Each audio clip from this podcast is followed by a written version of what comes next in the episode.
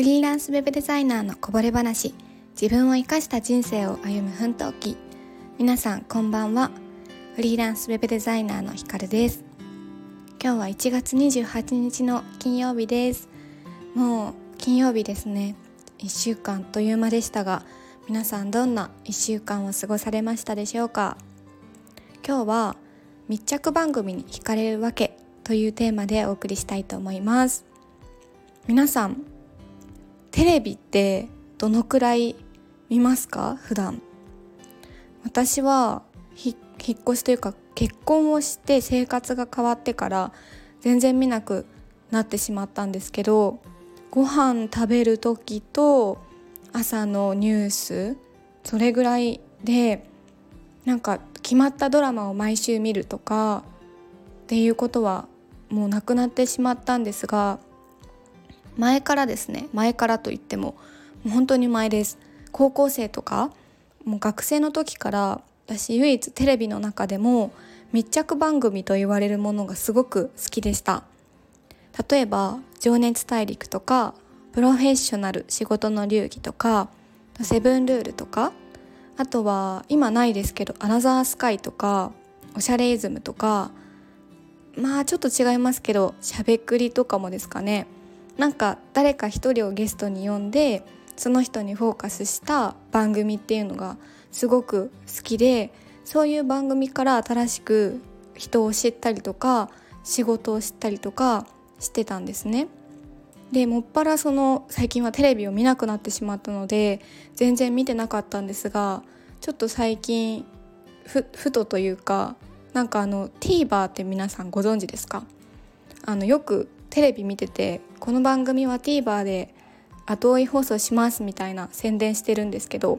全然アプリとかダウンロードしたことなくてでふと「情熱大陸」とかってなんかネットで見れるのかなっていうふうに調べてたらその TVer で見れるっていうことを今更知り これちょっと常識だったらすいません。今更なんですけど知ってそしたら「情熱大陸」とあと「セブンルール」は TVer で見れるっていうのを知ってでもう見てみたらやっぱり面白くてこれこれみたいなこれなんでこの面白いよね本当にって思ってでちょっとこれあの1週間しかね放送残らないみたいなんですけど毎週欠かさずにちょっとリアルタイムは難しいので後いでみようっていう風に決めて1月入ってからですかね見てます。で私がこの密着番組をどうしてこんなに好きって思うのかなんかただただ娯楽として面白いと思うんですけどそうじゃなくてもう昔から本当に好きだし誰が出ている回も面白いっていう風に感じるし私はこの密着番組自体が自体にすごく魅力を感じるんだなって思った時になんでなのかなっていうのをちょっとね昨日考えていたところでどうでしょうかね。皆さんの中にも密着番組特に好きみたいな方いらっしゃったりしたらもしかしたら共感してくださるかもしれないんですが大きく分けて私がその番組に惹かれるわけって2つあるなと思ってて1つは単純に裏側を知るのが好きなのかもしれないなって思いました。なんか「情熱大陸」とかって有名な女優さんに密着してたりとかこう有名な著名な芸能人の方に密着してることもあると思うんですけどなんか普段例えばドラマとかで見る姿よりも私はそういう裏側の素の部分とか飾らない本当の姿みたいなところを知るのがすごく好きなんだなっていうのを思いました。なんかこう昔私ジャニーズとかねとあるグループすごい好きだったんですけど ジャニーズもなんかミュージックビデオを見るのも好きだけどその裏側のメイキングを見ることの方が面白いって思ったんですよ。メイキングの方が見たかったんですね。で今もそのメイキングを無料で公開してたりとかあのアイドルの NiziU とかもその過程を公開することでファンがたくさんついたりとかってしてると思うんですけどなんかそれと多分きっと同じ心理で完成された姿を見ることももちろんいいけどその過程でこの人たちってどんな努力をしてるんだろうとかどういう積み上げがあってこの完成物が完成してるんだろうっていう裏側のこう過程ストーリーみたいなところに惹かれるから好きなんだなっていうのが一つ。であともう一つはこれが大きいんですけどなんかいろんな価値観とか仕事に触れる新しいことを知るのが単純に好きなのかもしれないなって思ったんですよね。なんか密着番組とかって「セブンルール」もそうですけど自分の中の7つのルールをあのあれって多分ディレクターさんとかが取り上げてると思うんですけど密着の中でなんかこの人はこういう考えを大事にしてるんだとかこういう言葉を使うんだとかなんかその人の頭の中を知って価値観を知ったりとかそういうのが好きだって思いました。で密着番組って結構珍しい仕事の人に密着してることも多くないですか？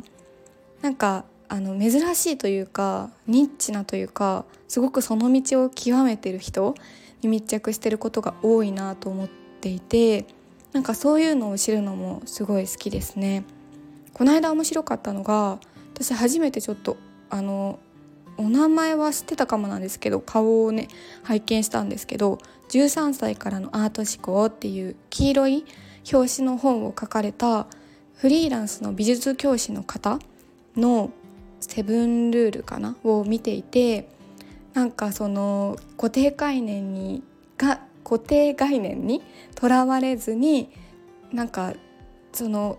きちんとしたものを完成させるんじゃなくてその過程で何を考えたかとか何を感じたかとかそういうことを大切にした授業をしてるっておっしゃっててわあそれって私も同じ価値観があるなとかなんかそういうフリーランスで美術教師をしてるってそういう仕事もあるんだとか全然ねよくあるイメージの美術の授業とは違うような仕事をしてる人がいるんだとかって思うことで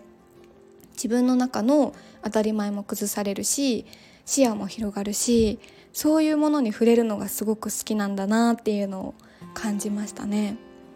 でその新しい考え方にその人の考え方に触れることで自分と似てるところを探してそうそうって思ったりとかこれは私の中になかったけどすごい素敵な考え方で大事にしたいなとか。で自分の価値観リストにも取り入れられたりとかそういう瞬間がすごい好きなのかもしれないなっていうのを思いました。うん、今日はちょっと私のただただあの分解ではあったんですけどどうですかね？なんか皆さんの中にも密着番組に好きな方いたら他にも理由ってあったりしますか？ねなんかその理由を考えながらすごい一つ夢ができてなんか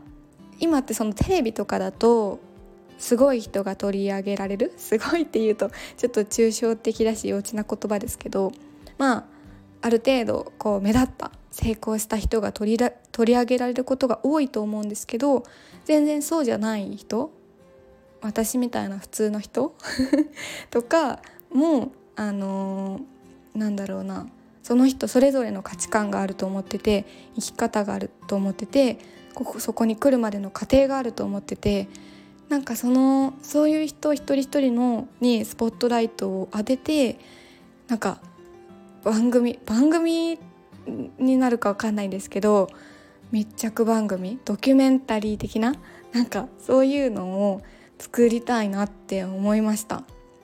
映像の世界は未知ですけど未知ですし、うん、分かんない。分かんないですけどなんかそういう作品ができたら面白くないですか？なんかそういうの集めたものができたら面白いなって思ってちょっとねいつかやってみたいなって思いました。はい。そんなところで今日は私が密着番組に惹かれるわけを分解してみたというお話でございました。はい。今日はそんなところで終わりにしたいと思います。でそうそうあのスタイフでにちょっとね1月からやろうと思ってたんですけど無理で2月からとある企画を自主的に やろうと思っててその大きくくくっちゃうとゲストを呼んで配信していくんですけどその1人目のゲストが今日決まりまして嬉しい。もう私の中では大大大尊敬して大大大好きな方がね1人目に来てくださるっていうことでちょっと緊張してます。インタビューちゃんとできるのかなとか緊張しちゃう。でも頑張ります。あのまたなんか私がそれをどういう思いでやるかとかあの、まあ、そもそもどういうもの どういう企画なのかとかもあのしっかりこの配信でお伝えしたいなと思ってます。ではでは今日はこの辺りで終わりにします。さようなら。